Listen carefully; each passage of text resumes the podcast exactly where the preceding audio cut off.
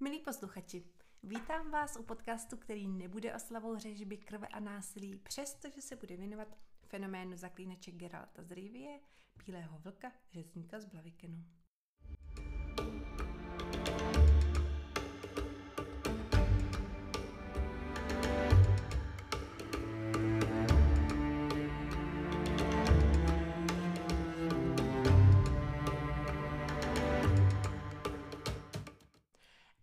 Minule jsme se mílovými kroky vydali v příběhu Vyseny a Korina až k části šest cesty z níž není návratu, takže dneska se vrhneme na zbývající části povídky a dozvíme se mnohé tušené i netušené, zřejmé i skryté a vstupujeme do povídky zrovna ve chvíli, kdy se naši hrdinové vydávají za kostěm do jeskyně, kde kromě spousty nastrádaných drahých věcí najdou také svázaného čaroděje Fregenala. Voilà! Vysena se dotkne svého diadému, nejspíš oba byla připravena použít svoji moc, ale Fregenal na její pohyb odvětí, že to nebude potřeba, on je totiž bez svého prstenu a holy, což byly teda nejspíš jeho kouzelné artefakty. Vyseně diadém a Fregenalův prsten z holí tak nejspíš slouží jako zesilovače jejich moci. Sapkowski nám neobjasňuje, zda čarodějové mohou kouzlet bez svých diadémů, prstenů a tak dále. Dost jasně naznačuje, že je ale ke kouzlení nějakým způsobem potřebují. Na druhou stranu, když začne čarovat Ciri, tak žádný kouzelný artefakt nemá a čaroděj i bez něj, což je nejspíš způsobeno její obrovskou mocí a teprve začátky jejího užívání. Co tím ale chci říct, že čtenář si má sám domyslet, jak magie ve světě zaklínače funguje.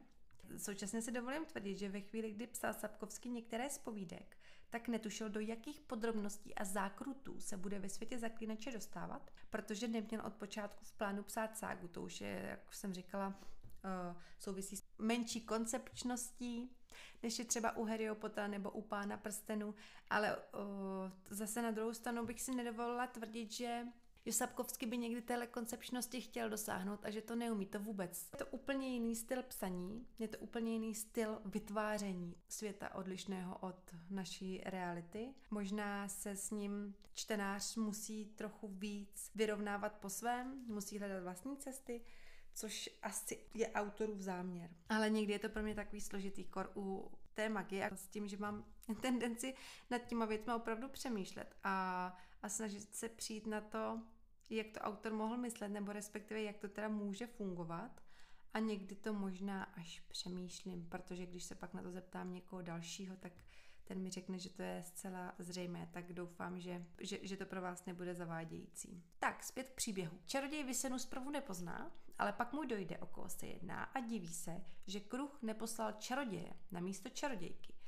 Nemám pocit, že by na kontinentu byl dělaný nějaký zásadní rozdíl mezi čaroději a čarodějkami ve smyslu um, hierarchie, což může souviset i s nemožností obou těchto kategorií mít děti. To mi přijde jako velmi dobrý bod k nějaké zajímavé debatě, jak se promění genderová perspektiva, když se vymaže zásadní rozdíl mezi mužským a ženským pokolením. Ale v tuhle chvíli nemám vůbec chuť dostávat se na tenhle tenký led, protože tím pohlavní diskuze v České republice rozhodně je. Takže někdy příště slíbí si a v davu zmizí. No, takže možná to Fregenal myslí tak, že většinou se na hrozivé odporné příšery prostě posílají čarodějové, jakože na tu špinavou práci, anebo je to jeho soukromá genderová válka. Vyseně se podaří nalézt pergamen, který Fregenalovi dopomohl stvořit kostěje. Pergamen pochází ze zakázaných knih, které byly ukradeny Fregenalem před jedenácti lety, když byl vyhnán z kruhu OK. Fregenal je tedy vyhnanec, zloděj a stvořitel kostěje. Co dál? Fregenal dle Vyseny použil Alzurův dvojitý kříž, a Alzur byl legendární mák neobyčejných schopností, vyčaroval magického vie, tedy nějakou monstrózní příšeru, která zničila půlku města Maribor a další nespočet nestvůr, které nejspíš nakonec ukončily život tohoto čaroděje, což mi decentně připomíná příběh Frankensteina a jeho stvořitele Viktora Frankensteina.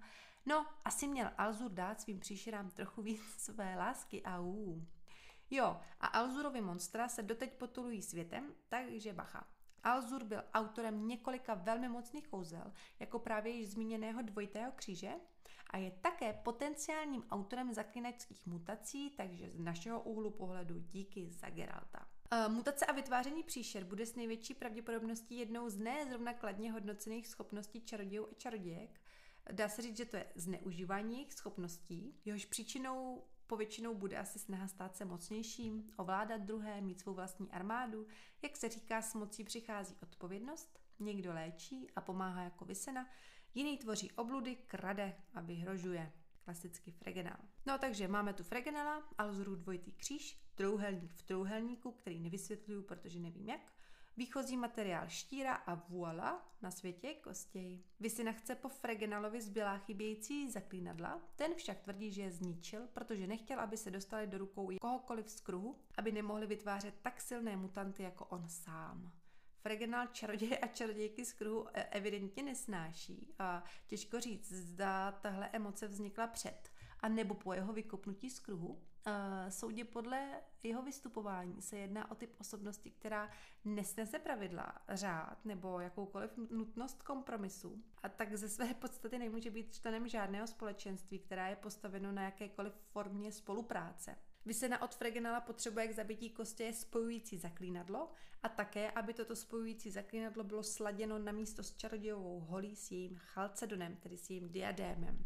Fregenal nehodlá spolupracovat a myšlenky mu Vysena nepřečte, protože dle jeho slov má blokádu. Sapkowski na nás hází jeden název za druhým, prostě trouhelníky v trouhelníku, blokády a my si máme poradit. U blokády bych přirozeně předpokládala, že jim čaroděj opanoval vlastní mysl, aby se do ní nikdo další nemohl dostat.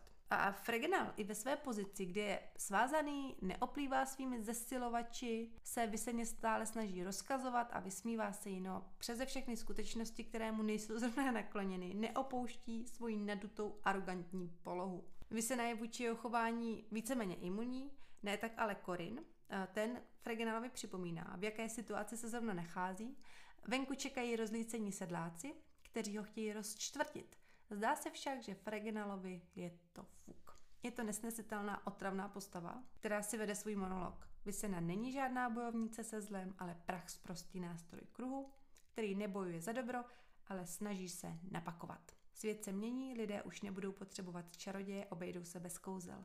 A čarodějové tak budou bez práce, nechtění. Proto se potřebují napakovat a proto taky poslali Vysenu do hor, kde by se znovu mohli začít těžit drahé kameny. A zde se poprvé rozehrává téma změny, kterou jsem zmiňovala v minulém podcastu, jako důležité součásti díla. Bohužel je to z úst proradného čaroděje, takže jim čtenář nemusí přidávat žádný význam. Vysena Fregenalovi v klidném módu a pozorný čtenář si již všiml, že vyvést Vysenu z konceptu se prakticky nedá. Odvětí, že jí nejde o dočasný prospěch a s kruhem se může stát cokoliv, ona však vždy bude se svojí hojivou mocí lidem prospěšná. Co je však stěžejní v tento moment je to, že Fregenal chce žít jako každý jiný člověk, čaroděj, netvor, takže ať kouká laskavě souhlasit s jejich plánem. A tak Fregenal, kterému již dochází dokonce i jeho prázdná slova, konečně souhlasí.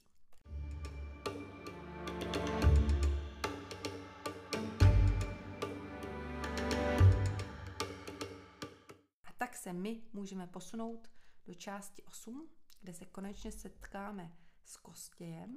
Ta začíná Fregenalovými slovy, že za skálou začíná soutěžka zvaná Myšidíra. Je to brána k Lamatu a je potřeba nechat tu koně, protože takto se ke Kostějovi nelze dostat nepozorovaně.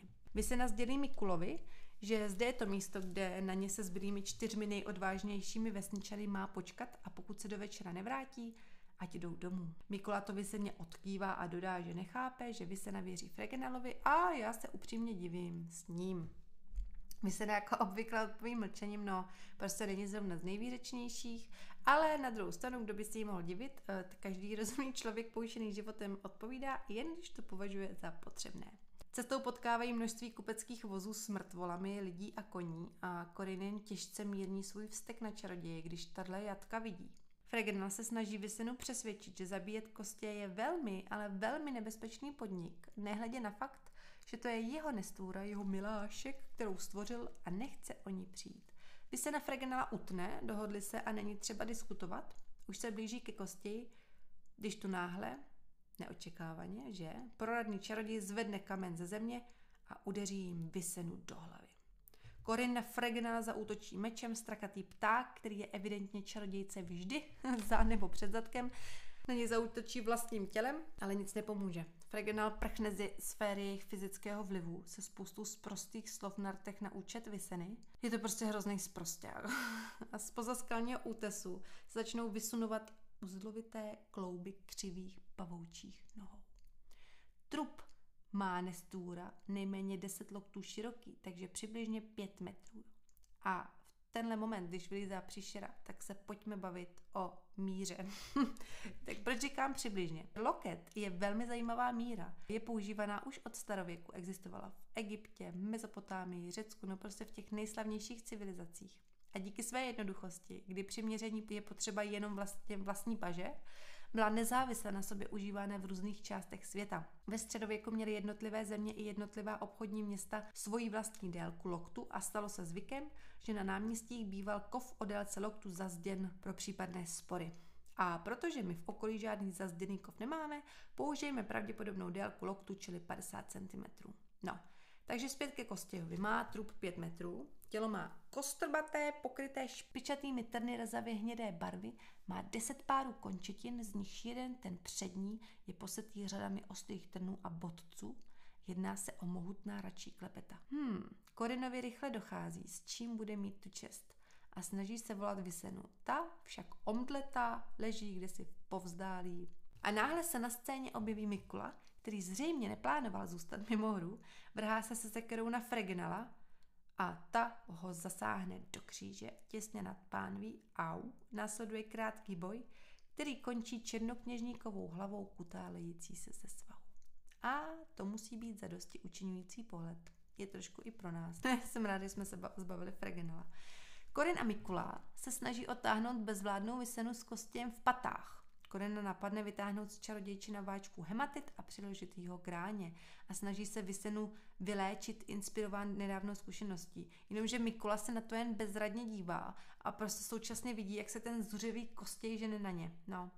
A když tu náhle se další odvážné stvoření rozhodne, že má do příběhu co mluvit a přiřítí se na místo činu. Tak, kdo to je?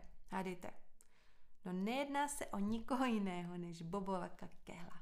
Ten se okamžitě vrhá na ohavného Kostěje, který bez sebe menší námahy napíchne Bobolákova koně na svůj ostrý trn, což je opravdu nechutný moment a prostě chudák koníček.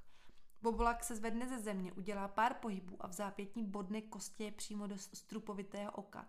To Kostěje nesmírně naštve, poměrně logicky a přiměřeně situaci, řekla bych. Chňapne Kehla, který tak visí bezmocně ve vzduchu, chycen klepety, vydán na milost, či spíš nemilost příšery a asi o ta klepeta opravdu pevně svírají. Mikula už i s Korinem se snaží Kehlovi pomoct. Korinovi se podaří zabodnout meč do mezery mezi krunýřem a klepetem. Krunýř praskne a z Kostěje vystryskne páchnoucí zelená tekutina. Pouští Boboláka Kehla a Mikula s Korinem prchají do dvou světových stran. Konečně se probouzí naše mocná čarodějka. Snaží se postavit, strakatý přítel nad ní křičí ve vzduchu, čímž možná trošičku Kostěje na ní upozorní, který si ji teda v zápětí všímá a chce zaútočit. Eee. Řekla bych, že jestli byl předtím nesmírně naštván, v tuto chvíli už bude vesmírně nasrán.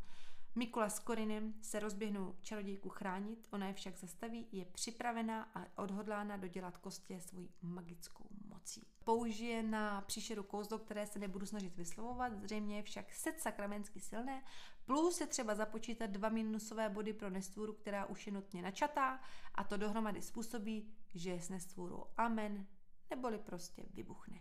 Všude lítá Kostějova zelená krev, úlomky končetin a vnitřností, prostě zelený hnus.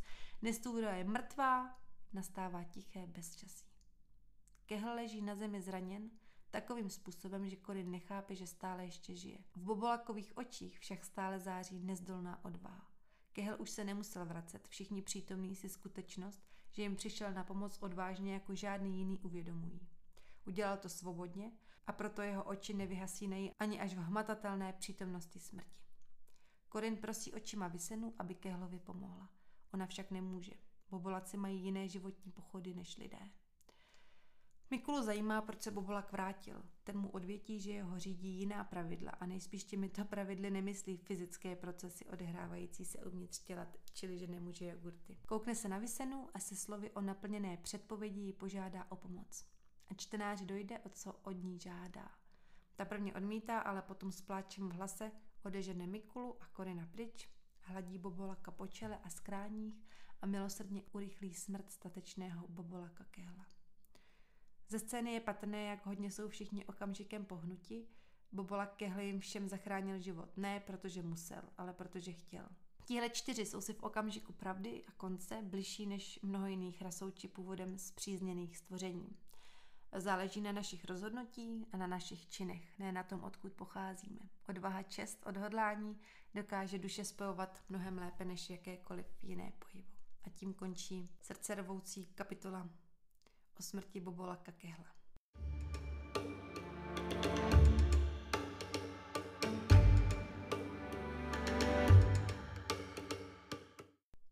A poslední devátá část prologu, kam se pomalu přesouváme, už naštěstí neobsahuje žádné násilí a je příjemně poklidná, přesto plná vzrušení.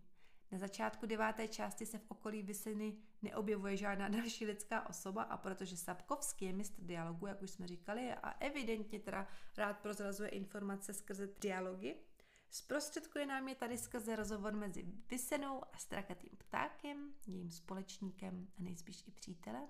A o co přesně v rozhovoru běží, no, tak to si musíš teda domýšlet. Autor totiž ptákovo trk, twik, twik, twik, twik, twik, twik, twik, nepřekládá do ličtiny. A Vysena si nejspíš stěžuje, že se od svého ptačího společníka nedověděla dřív, proč ji vlastně kruh proslal do průsmyku.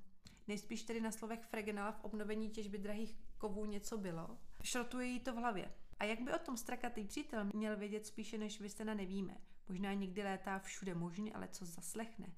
Následně přijdou k odlišnému tématu. Korin. Čarodějku trápí pomyšlení, že ji Korin opovrhuje, protože je čarodějka ke všemu ještě hamižná. Snaží se však strakatého přítele a řekla bych, že i sama sebe přesvědčit, že na Korina rychle zapomene. Téma střídá téma a tak se dostáváme k dalšímu po Fregenalsku zasetému semínku pochybností. Vysena se ptá, zda je opravdu možné, že lidé jednou přestanou potřebovat čaroděje. Mohou si lidé jednou sami poradit s nemocemi jako záškrt, tetan nebo rakovina? Co bude pro čaroděje znamenat pokrok v lidském společenství?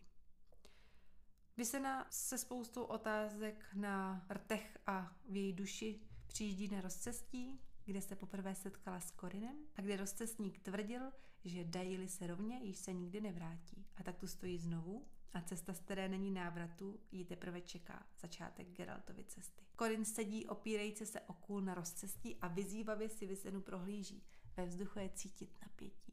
Takové hezké, všudy přítomné. Korin se čarodějky ptá, zda ho snad opanovala kouzly, že má takovou radost z jejich setkání. Čekal si na mě, odvětí Vysena.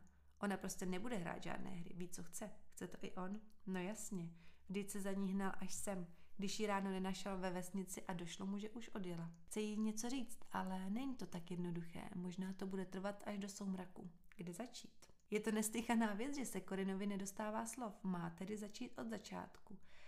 Inu, uplynul drahný kus čas od doby, kdy se začal toulat sám. Po lesích a cestách, dodá Vysena, již objímající Korina kolem krku. Nad hlavami jim tviká Vysenin strakatý přítel a Vysena si uvědomí, že tohle je ta skutečná cesta, z které není návratu.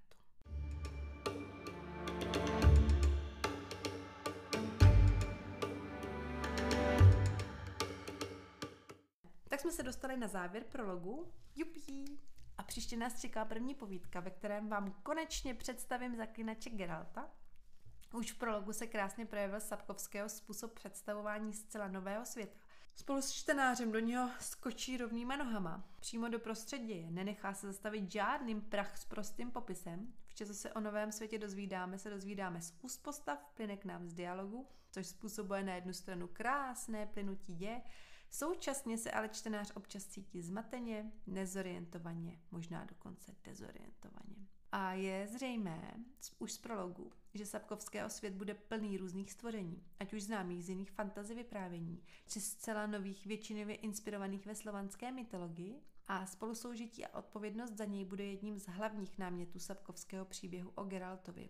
Prologu na nás hned vykoukla ochota některých postav zúčastnit se boje za dobro, na druhou stranu neochota druhých vyplývajících ať už ze strachu či z prosté lenosti, a některé postavy zlo přímo vytváří a ještě se neostýchají ostatní obvinovat z kopání pouze za, za své zájmy, že Fregenale.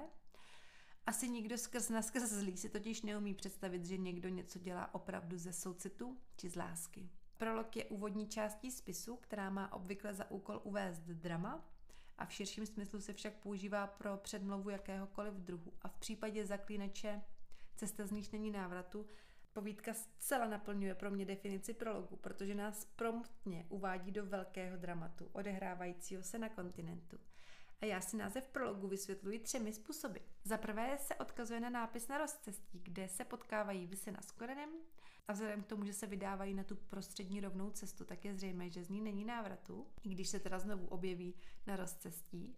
A za druhé, protože je Vysena matkou Geralta a Korin s největší pravděpodobností jeho otec. No tak a vzhledem k tomu se nemůžeme divit, že Geralt je tak zajímavá a charismatická postava, že díky jeho genetické výbavě. Po jejich spojení, ke kterému došlo v povídce a z něj už pravděpodobně vznikl Geralt, není již z této cesty návratu. A za třetí, z této cesty není návratu nejen pro Geralta, ale současně ani pro čtenáře, protože ti se nutně musí chtít na cestu vydat s ním, potažmo se mnou. Tak. A to je pro dnešek všechno. Snad vám dnešní společná cesta, z níž není návratu, přinesla potěšení nebo cokoliv, po čem ve svém životě prahnete. A v příštím díle podcastu si posvítíme na povídku zrnke, si posvítíme na povídku Zrnko pravdy a potkáme Nivelina a na to se moc těším, tak snad i vy. Tak se mějte a zachovávejte mi věrnost.